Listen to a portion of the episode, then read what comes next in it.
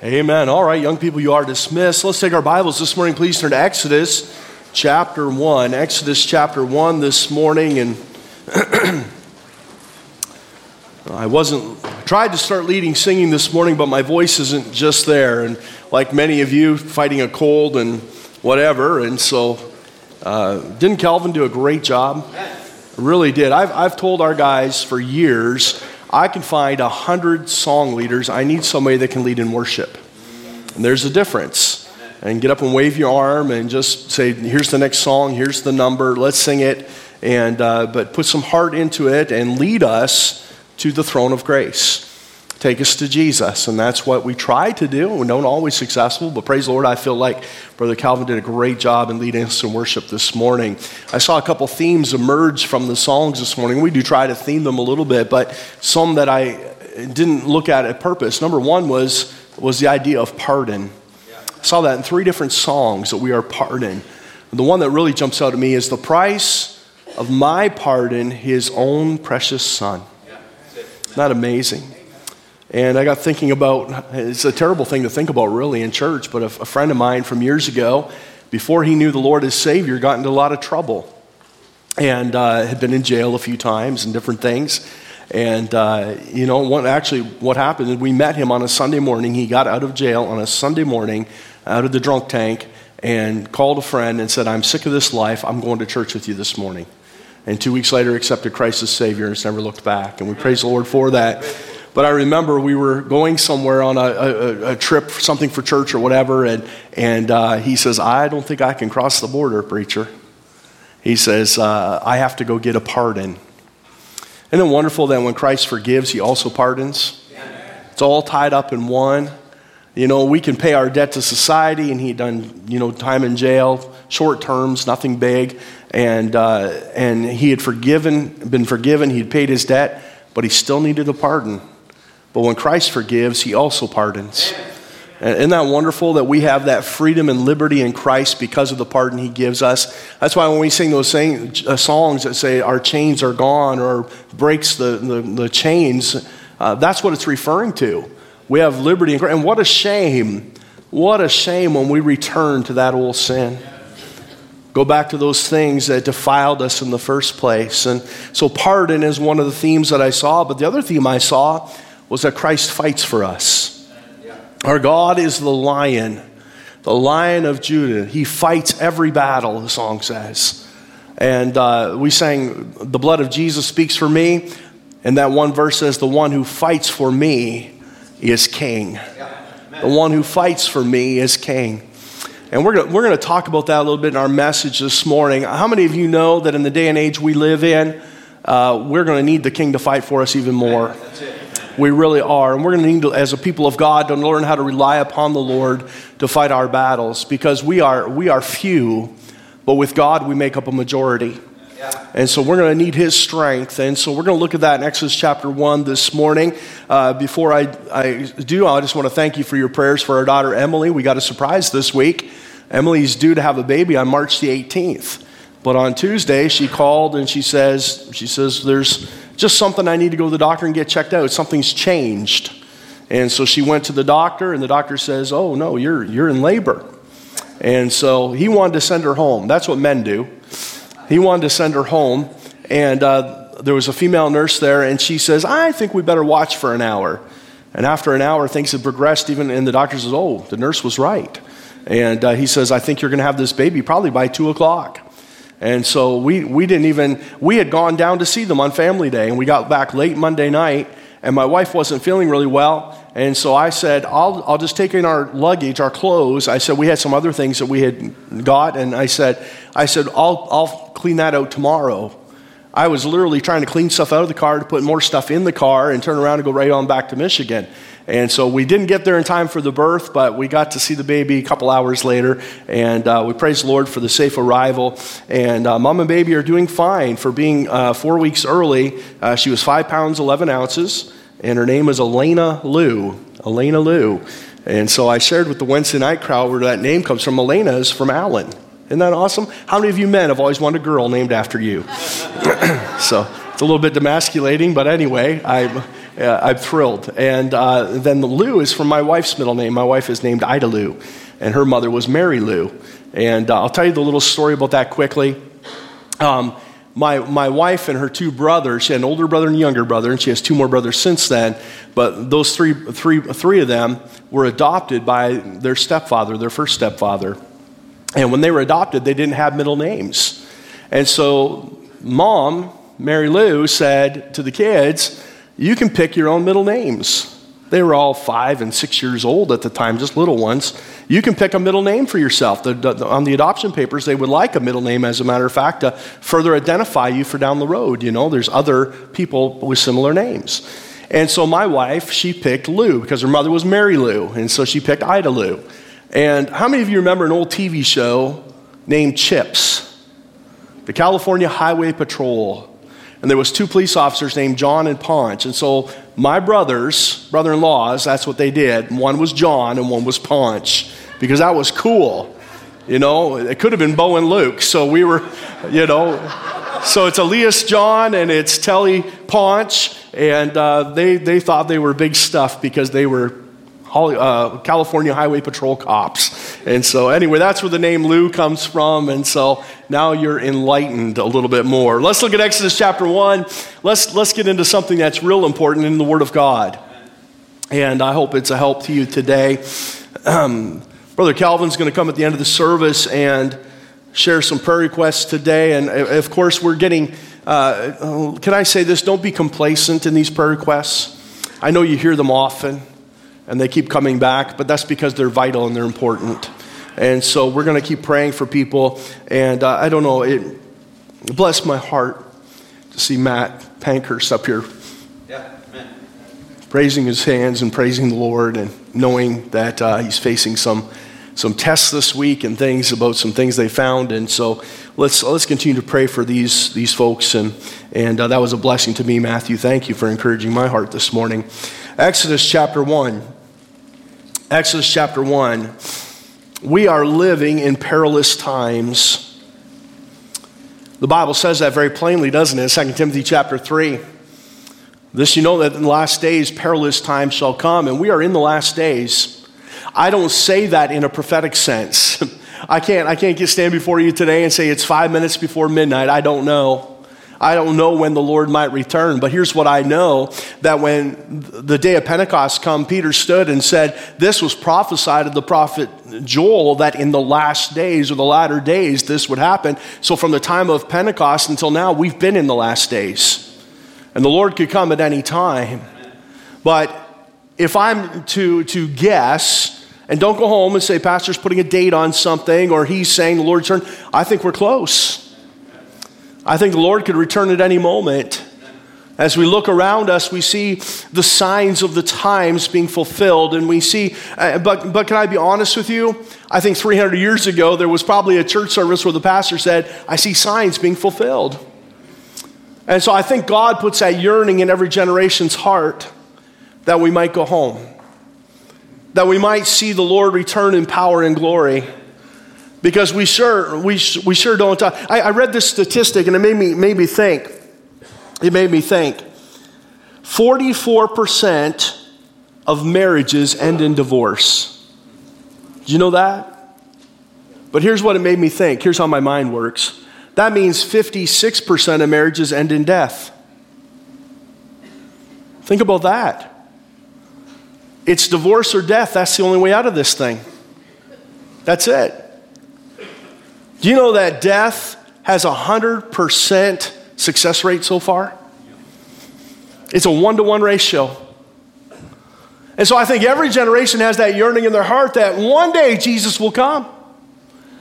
And we look forward to that. The Bible calls it the blessed hope. The blessed hope. Where blessed means to have spiritual joy. God gives us that joy because we can look upward and believe that our Savior is coming soon. But for now, we know that we live in perilous times. John chapter 15 records the voice of the Lord Jesus Christ when he said this Remember the word that I said unto you, the servant is not greater than his Lord. If they have persecuted me, they will also persecute you. They will also persecute you. I believe we live in those days. Let me say this as a preface this morning. Understand this. What we are experiencing as far as freedom of religion and worship in our nation is a rarity in the history of the world. It is a rarity when it comes to the, the, the geographic area of the world.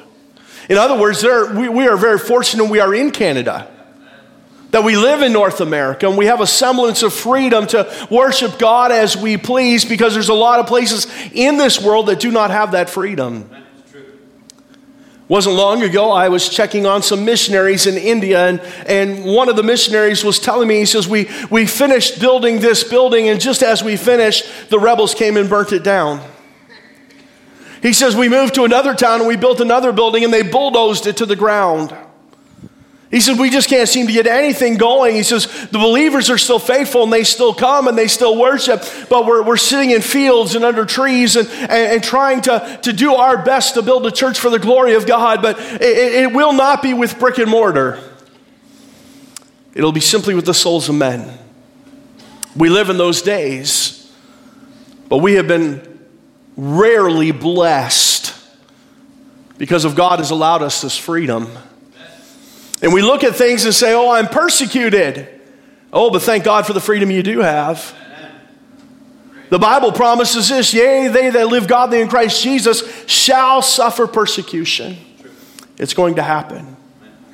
And so I want you to look at Exodus chapter 1 this morning, and as affliction arises, and as we see more and more coming down the pipe, I want you to be encouraged by what we see in Exodus chapter 1. Is there ever been, let me ask you this very honestly, has there ever been a people more afflicted than the Jewish people? And you think you have it bad. From the time of the Old Testament, we see that the Jews were afflicted. From the moment of their very foundation, 70 souls would enter into Egypt to find refuge to care for their family. As Joseph had been sold into Egyptian slavery, had now risen to second in command over all of Egypt, he provided that refuge for his family and invited them in. And it was supposed to be a good time, a glorious time, a time for their family to thrive, as Joseph had wisely put away food and provisions to take care of the entire nation. And that would include his own family. The Bible says a new king rose up who knew not Joseph.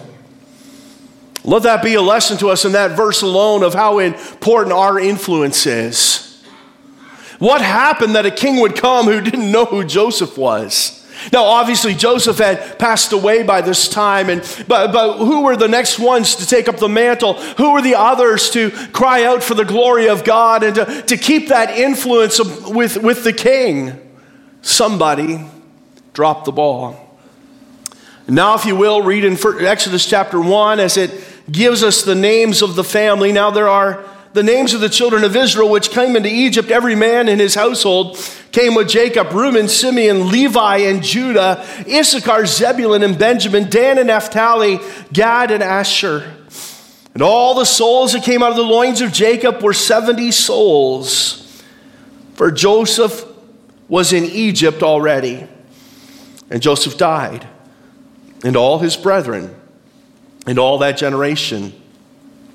And the children of Israel were fruitful and increased abundantly and multiplied and waxed exceeding mighty, and the land was filled with them. Now there rose up a new king over Egypt, which knew not Joseph. And he said unto his people, Behold, the people of the children of Israel are more and mightier than we. Come on, let us deal wisely with them lest they multiply and it come to pass that when they fall without any war, they join also unto our enemies and fight against us, and so get them up out of the land. Therefore, they did set over them taskmasters to afflict them with their burdens. And they built to Pharaoh treasure cities, Pithom and Ramses. But the more they afflicted them, the more they multiplied and grew. And they were grieved because of the children of Israel. And the Egyptians made the children of Israel to serve with rigor. And they made their lives bitter with hard bondage in mortar and in brick, and in all manner of service in the field. All their service wherein they made them serve was with rigor. And the king of Egypt spake to the Hebrew midwives, of which the name of the one was Shiphrah, and the name of the other Puah. And he said, When ye do the office of a midwife to the Hebrew women, and see them upon the stools, if it be a son, then ye shall kill him. But if, it be a daughter, then she shall live. But the midwives feared God and did not as the king of Egypt commanded them, but saved the men, children alive. The king of Egypt called for the midwives and said unto them, Why have ye done this thing? And have saved the men, children alive. And the midwives said unto the Pharaoh, Because the Hebrew women are not as the Egyptian women, for they are lively and are delivered ere the midwives come in unto them. Therefore, God dealt, dealt well with the midwives, and the people multiplied and waxed very mighty. It came to pass, because the midwives feared God, that he made them houses. And Pharaoh charged all his people, saying, Every one that is born ye shall cast, or every son that is born ye shall cast into the river, and every daughter ye shall save alive. Our Heavenly Father, we thank you for your word, and we pray that you'd help us to understand it. Speak to our hearts with it today. We pray that you've been honored by the worship this morning, Lord, that it would be a blessing unto thee. And Father, if it was a blessing unto thee, we pray, Lord, now that the Spirit of God would speak to us. Lord, that you would return unto us, Lord, that the word of God and help us to understand it, enlighten it unto us today, and give us strength, Lord, as we stand in this wicked world today. And so, Father, we thank you for all these things. We pray for your filling in Jesus' name. Amen. As I mentioned before, we are living in perilous times, but none like the Jews did when they lived in Egypt. I have a feeling that Satan was tickled that's an old word, and it tickled. I think he enjoyed very much the idea of the people of God. Don't forget, Abraham had already been tabbed as the people of God. And Abraham, Isaac, Jacob, and now Joseph, and, and we see the family as it, as it begins to grow, and now up to 71 souls. And I'm sure that Satan was thrilled that all that family ended up in Egypt.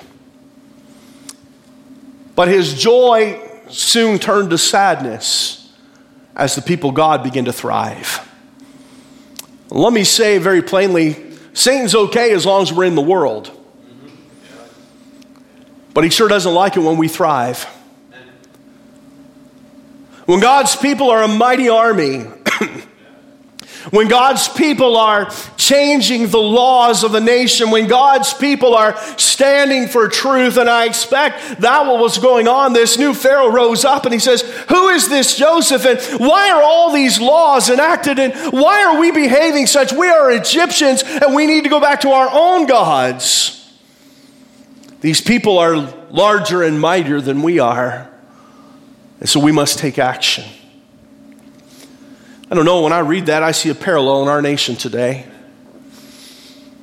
I see as the government is striving once again with Bill C 637. I don't know if you've read about that recently, and we've heard about these things coming down the pipeline over and over again. And some of them, I'll be honest, I, I don't, they don't concern me initially. I look at them and say, who cares? God is still on the throne. It is better to obey God rather than man. Bill C 637 states that they want to remove the religious exception out of the Hate Speech Act. He said, What does that mean? Up until now, it was hate speech to, to speak derogatorily about any people group, whether it be a homosexual group or a transgender group, or, and, and understandably, uh, even, even racism. They didn't want you speaking bad about another race. And, and, but if you could use a Bible and teach from the Word of God or a religious text, not just the Bible. If you were teaching from a religious text in good faith what your beliefs were, then it was accepted. They want to remove that. In other words, the preaching of the pure, unadulterated Word of God could become illegal in Canada if this bill were passed. Now, that doesn't mean we cannot get up and preach God is good, that you must be born again, and we can preach a lot of the things of the Word of God, but they want to eliminate the whole counsel of God. Let me, let me say this they call it hate speech. Do you know what real hatred is? Letting somebody go to hell in their sin and not alerting them that there's a Savior who loves them and wants to forgive them and can miraculously change their lives. And so we must make a choice. He said, What will happen at Bethel Baptist Church? Nothing. Nothing. We will not change what we preach. We will stand firmly upon the Word of God. I want you to notice in the Word this morning some things. And if you'll turn over to 2 Timothy chapter 3, we want to read that passage this morning. Let me be very clear about something. I despise going to preaching meetings, and a preacher gets up and goes for the cheap amens. You know what I mean? I went to a, a meeting a, a few years ago, and and uh, at the Northeast Vision Summit, and a pastor got up and understand there's there's a few hundred pastors there, all from the same types of churches that we are, and he gets up and he preached on the uh, you may not have the King James Bible, and he's going on and on, and I'm thinking, yeah, everybody in the room has one right in their lap. But it was so you can get the amen, amen, and preaching and, and people getting angry at each other and yelling. It's just not necessary. And so that is not my heart today. I want you to understand that. Because we'll say some things that will appeal to us. We ought to stand for truth. And, we, and, and you, you're welcome to say amen, that's fine. But I'm not going for those cheap amens. I want you to know that. With all sincerity, we need to understand how important it is to take a stand for God in these perilous times. Look at 2 Timothy chapter 3. 2 Timothy chapter 3. I, I, I was at a national pastors meeting. I don't know why this popped in my head. I was at a national pastors meeting where there was only 90 pastors in the room and their wives. That was it. And a guy got up and preached against smoking. Now, some of the preachers' wives might have been. I don't know. But I thought, what in the world? Preach to the choir, right? This know also that in the last days perilous times shall come. Why? For men shall be lovers of their own selves. Ooh. When you exalt yourself over God, you're always going to fall into trouble. When you exalt the flesh over the spirit, you're always going to fall into trouble. Men shall be lovers of their own selves Covetous, boasters, proud, blasphemers, disobedient to parents, unthankful, unholy, without natural affection, truce breakers, false accusers, incontinent, and fierce, despisers of those that are good, traitors, heady, high minded, lovers of pleasure more than lovers of God, having a form of godliness, but denying the power thereof, from such turn away. For of this sort are they which creep into houses and lead captive silly women, laden with sins, led away with divers lusts, ever learning and never able to come to the knowledge of the truth. Now, as Jannes and Jambres withstood Moses, so do these also resist the truth. Men of corrupt minds reprobate concerning the faith. Hey, doesn't it always make you laugh when you hear some politician quote the Bible to justify their wickedness? They are reprobate concerning the faith. And yet they use words, God, God, God's word like it's some tool. But they shall proceed no further. For their folly shall be manifest unto all men, as theirs also was. Can I just subtitle that? God's got this. God's got this. Their, their folly shall proceed no further. Verse 10 But thou hast fully known my doctrine, manner of life, purpose, faith, long suffering, charity, patience, persecutions, afflictions, which came unto me at Antioch and Iconium, at Lystra, what persecutions I endured, but out of them all the Lord delivered me. Yea, and all that will live godly in Christ Jesus shall suffer persecution. But evil men and seducers shall wax worse and worse, deceiving and being deceived. Let me just read those next few words. But continue thou. Continue thou in the things which thou hast learned and hast been assured of, knowing of whom thou hast learned them, and that from a child thou hast known the Holy Scriptures. What have we learned? We've learned the Bible, which are able to make thee wise unto salvation through faith which is in Christ Jesus. And why do we know the Bible? Why do we learn the Bible? Because all Scripture is given by inspiration of God and is profitable for doctrine, for reproof, for correction, for instruction in righteousness, that the man of God may be perfect, truly furnished unto all good works. I hear a lot of things today, and honestly, a lot of it makes me say, so what? There's a concern about global warming. Global warming. And I say, God is still on the throne. I'm not really all that worried about it. There's, there's cries of all kinds of different things coming down the pipeline, and I say, I'm not worried about it because God is in control. Their folly shall proceed no further. God will come in judgment and judge the earth, and I can trust Him. But then there's other things that come along when I know God says, I want you to stand. I need you to stand. And though you suffer persecution, that's the very plan of God. Well, that's hard for me to swallow. God said it's going to happen. We can't escape it. Think about that. Let me ask you this Has God ever written anything in this book that did not come to pass? So if he says, Yea, they that live godly in Christ Jesus shall suffer persecution, do you think that might come to pass? Sure, it will. So rather than escaping it, how do we deal with it? How do we live for God in an increasingly secular society? When culture is taking over all around us. And I want you to understand that there are ditches on both sides of the road. We have to be very careful that we stay out of both. There are those today, if we're not careful, we become unbalanced in this life. And there are some today that they see the hand of Satan, they don't see the hand of Satan in anything. They have a que sera, attitude, whatever may be, may be, and I'm just going to go with the flow. And unfortunately, they're easily taken by surprise. We need to be reminded often that there's a real spiritual battle taking place. For we wrestle not against flesh and blood, but against principalities against powers, against the rulers of the darkness of this world, against spiritual wickedness in high places. There is a spiritual battle always taking place as the accuser of the saints is always striving to make you fail. Don't fall into that trap that everything's okay. But there are also some who see everything as affliction and persecution.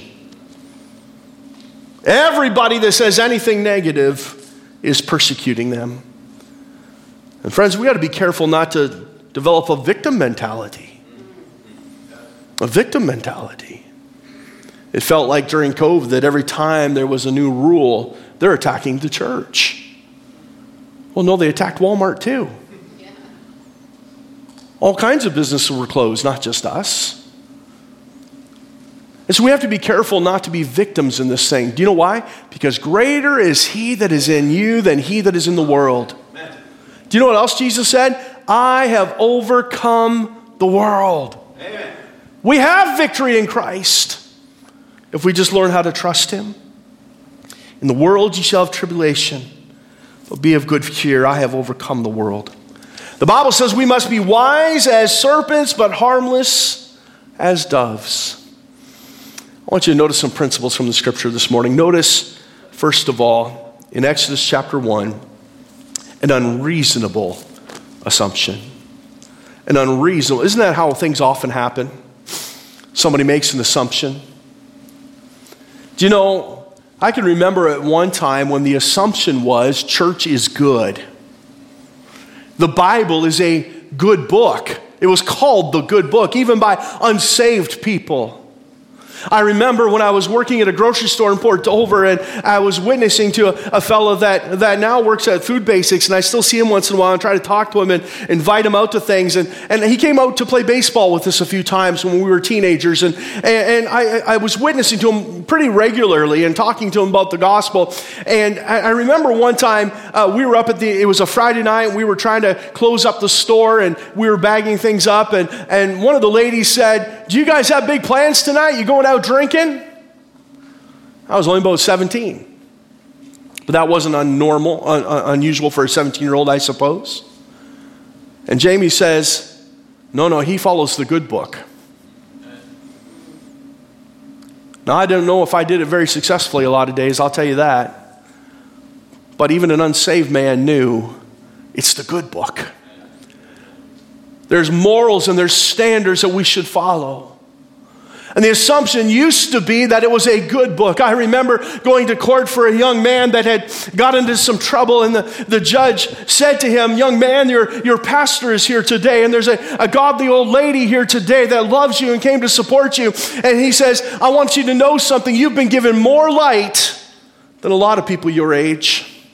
He says, I am not a religious fuddy duddy. Those were his words. And he took the Bible that they swear people in to witness on and he set it up on his desk. And he says, But here's what I've learned in 30 years of being a judge people that read that book don't end up in that chair. I want to shout amen in a courtroom. I thought I'd be arrested. The assumption used to be it was a good book. The assumption today is that it's hate literature and that it's wrong. I want you to notice how opinions change as we look in the Word of God in verse 8. The Bible says, There arose a new king over Egypt which knew not Joseph. And he said unto his people, Behold, the people of the children of Israel are more and mightier than we. Come on, let us deal wisely with them.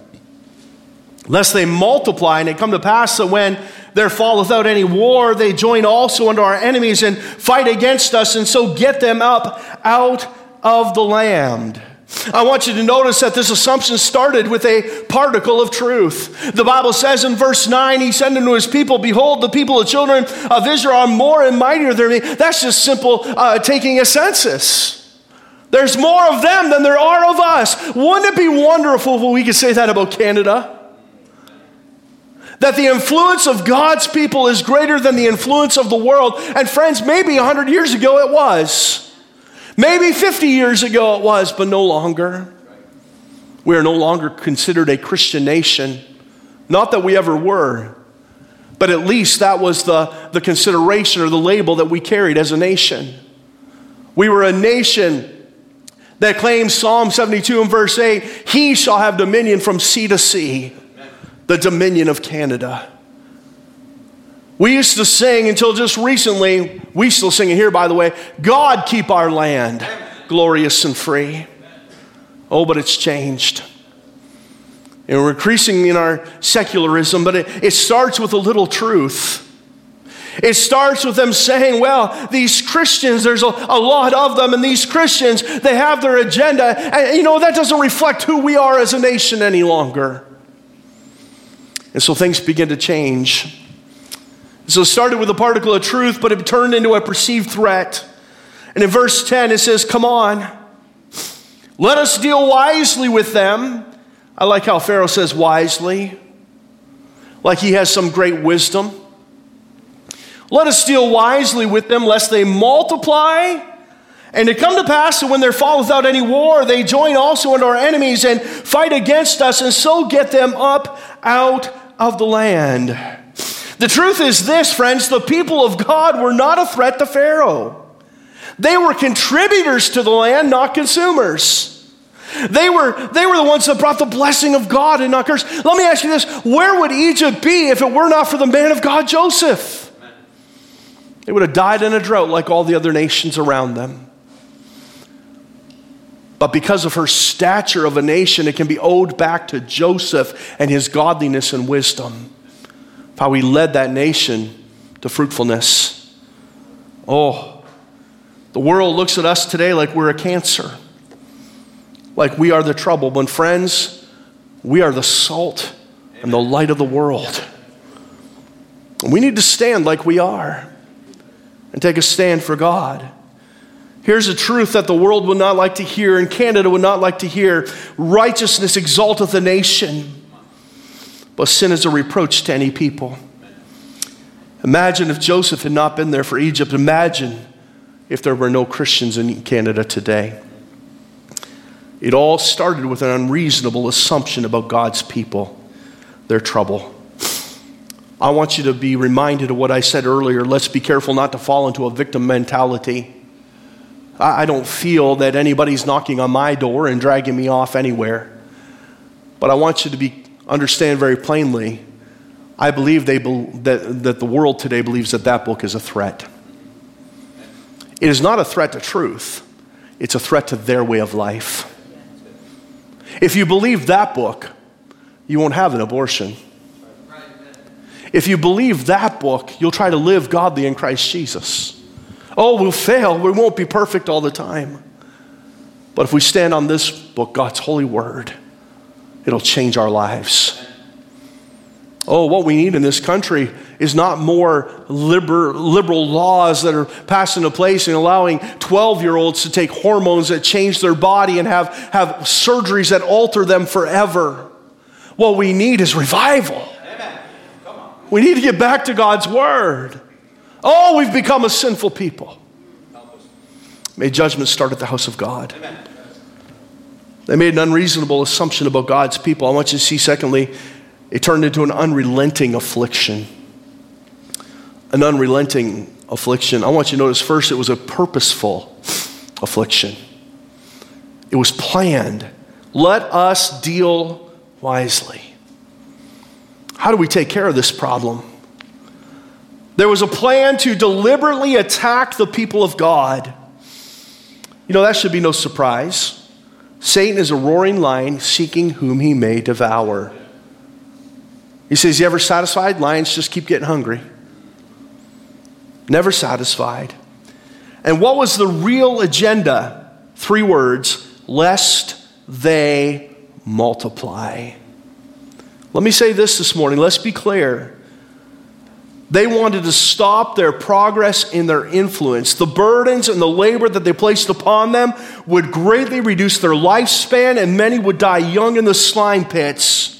The word rigor here, if you read in verse 10, come on, let us deal wisely with them, lest they multiply. And to come to pass when they falleth out the war, they join also our enemies and fight against us, and so get them out of the land. Therefore, they did set over them taskmasters to afflict them with their burdens. And they built for Pharaoh treasure cities, Pithom and Ramses. But the more they afflicted them, the more they multiplied and grew, and they were grieved because of the children of Israel. And the Egyptians made the children of Israel to serve with rigor. The word rigor means harshness, severity, and cruelty. They said, We're going to put a burden upon their back that is so severe and so cruel, many will die doing this labor, building these cities they will fall to their death. They will drown in a slime pit. They'll die under a taskmaster's whip. You say, How do you know that there is motive? Because he said, Lest they multiply. We don't want any more of God's people. We must stop them. Because God is on their side. I want you to notice the means by which of this some of this would take place. We see a purposeful affliction, but we see a planned assimilation. Verse 11. Oh, this is important. Therefore, they did set over them taskmasters to afflict them with their burdens, and they built for Pharaoh treasure cities, Pithom and Ramses. Pithom and Ramses. Do you know I've read that a thousand times and just kind of glossed over it? Yes, we know that the Egyptians were put to work, or the Egyptians put the Israelites, the Jewish people, to work, and they, they set taskmasters over them, and they abused them, and they hurt them, and they beat them, and they had them build these cities. And oh, I want you to understand what those cities represent. Pithom was the progenial god of the Egyptians. He was the god from which all their other gods came from. He was self created. Who does that sound like?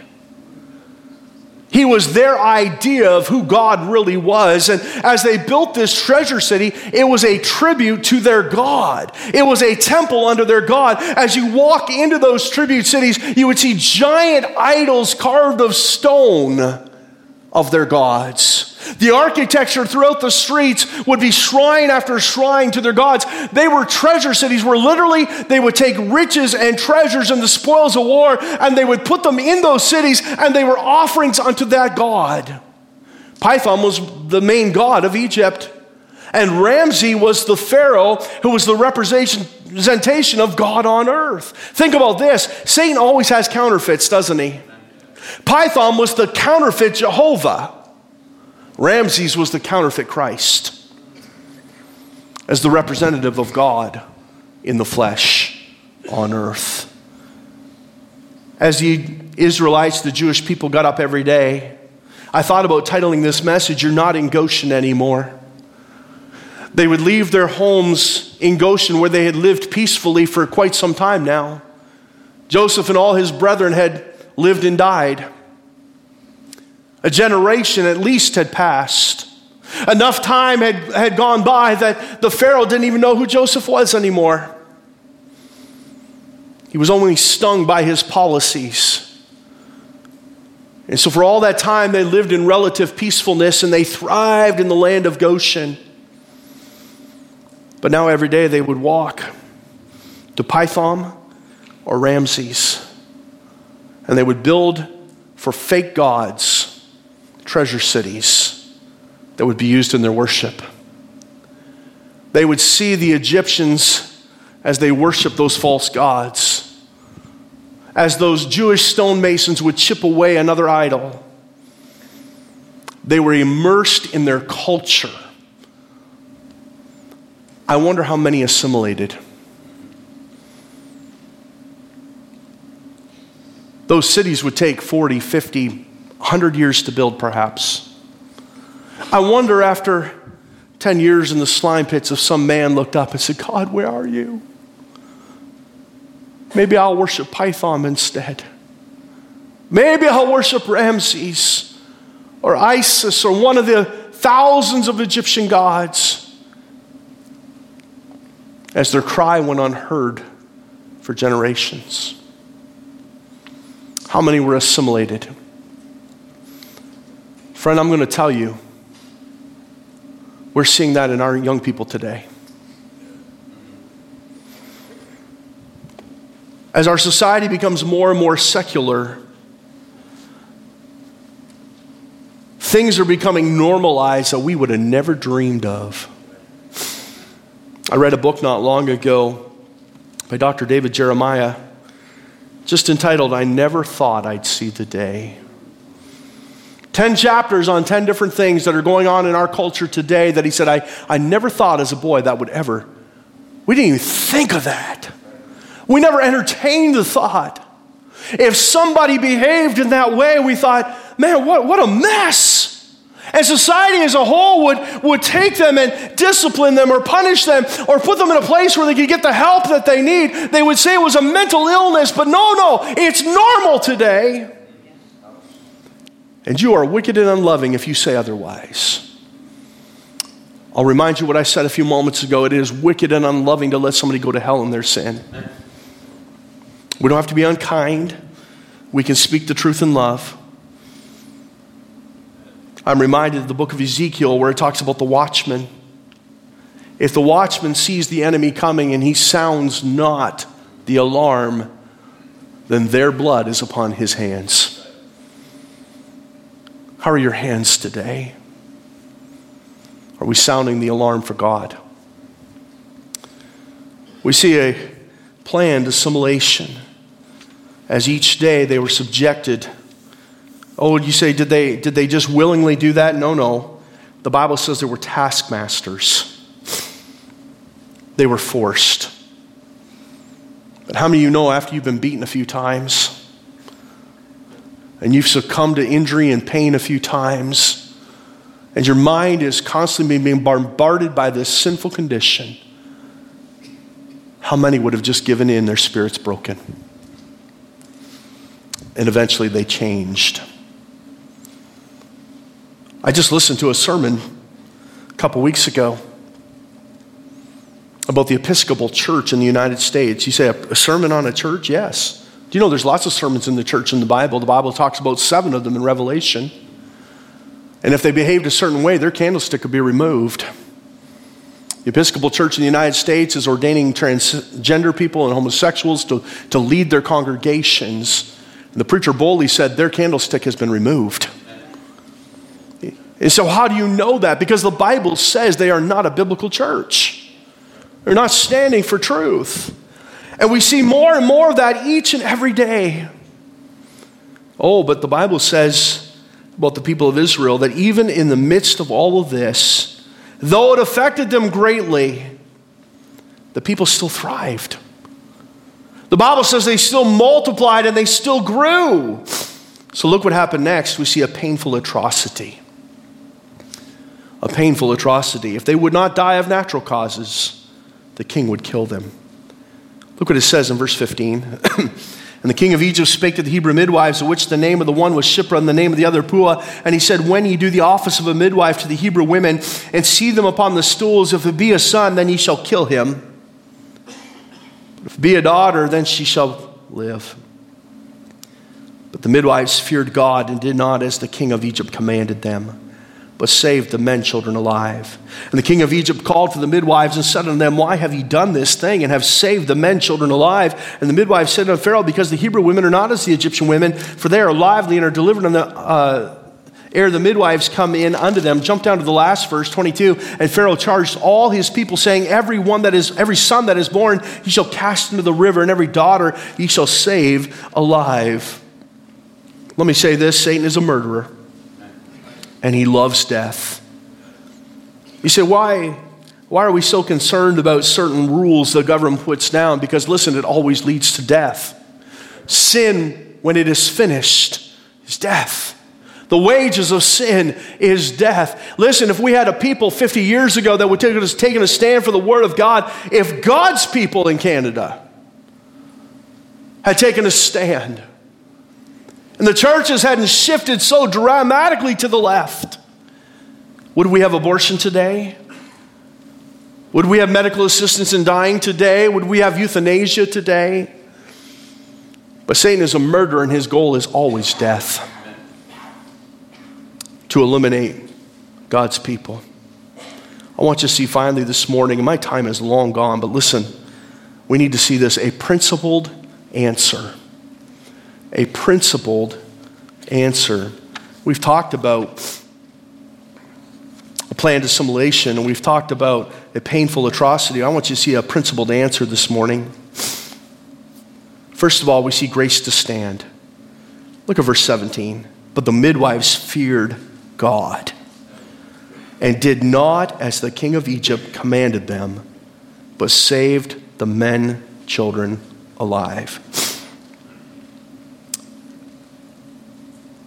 At some point, after generations of persecution, the midwives said this That is a line we will not cross. That is a line we will not cross. There's been a lot of things come down the pipe in the last few years, and we say, oh, that's an infringement upon our rights. It is. I'll agree. But can I tell you this? I don't think I dipped my sails one little bit, and it didn't harm me at all to put a mask on. It wasn't a big deal to me. Now, if it was a big deal to you, that's, that's fine. That's, that's your stand. It wasn't a big deal. But I'm going to tell you this there's some lines we will not cross. And those Hebrew midwives said, This has gone far enough. I'm not willing to take that journey. Yeah, there's some other things. We've helped you build some cities, and we've been, we've been at the taskmaster's whip, and, and, and there's some things that, you know, it wasn't worth dying over, but I'm going to tell you this we will not kill children.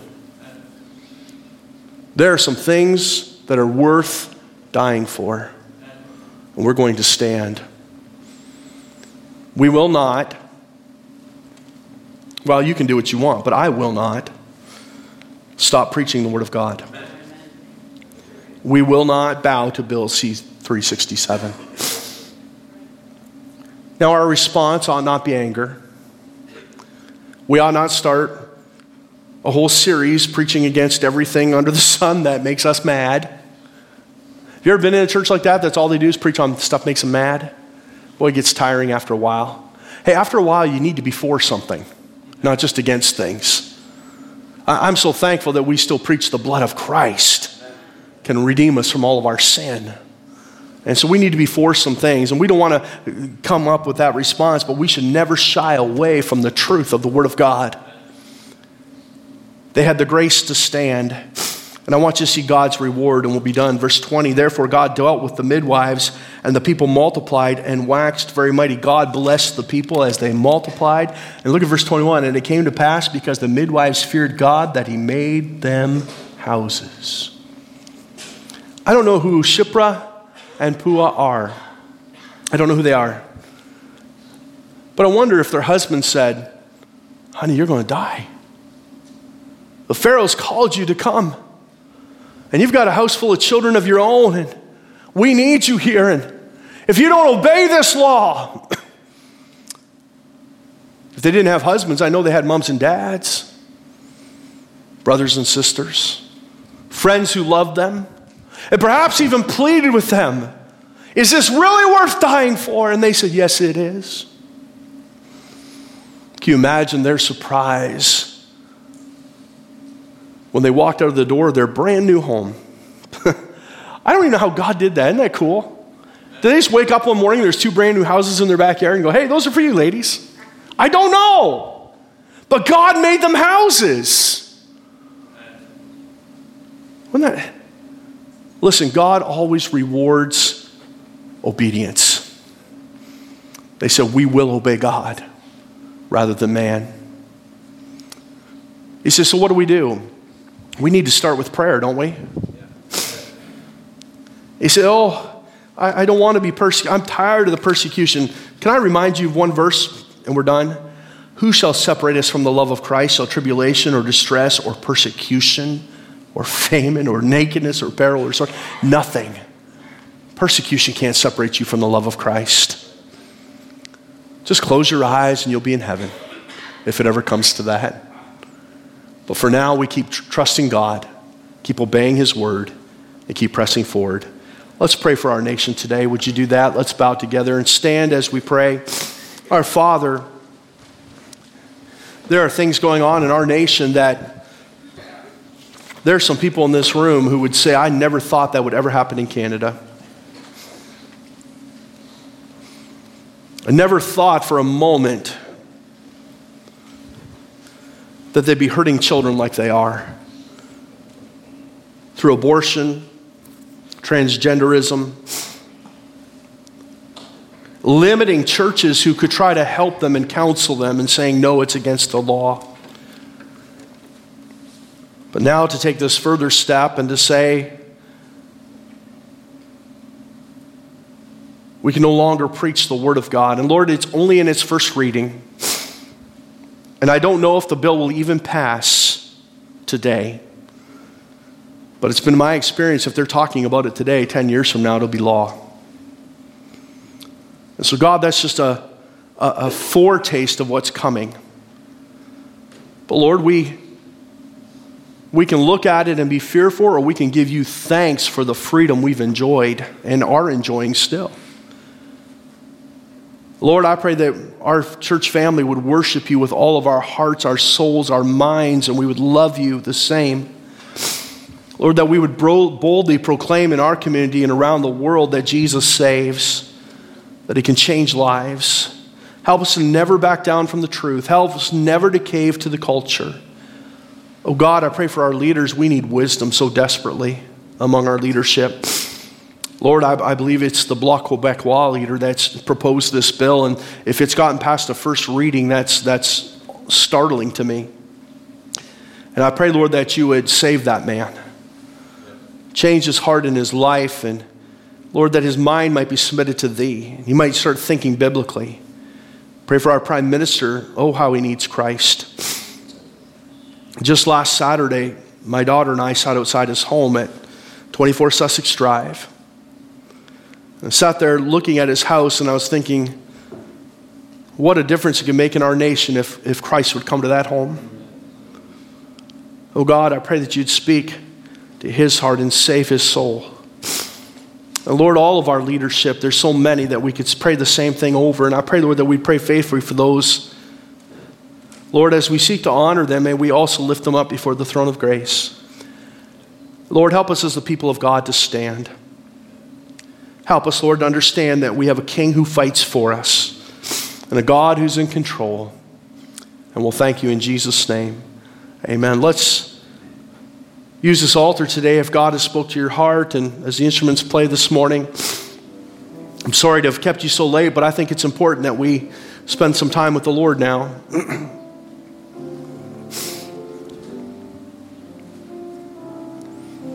Will you pray for our nation?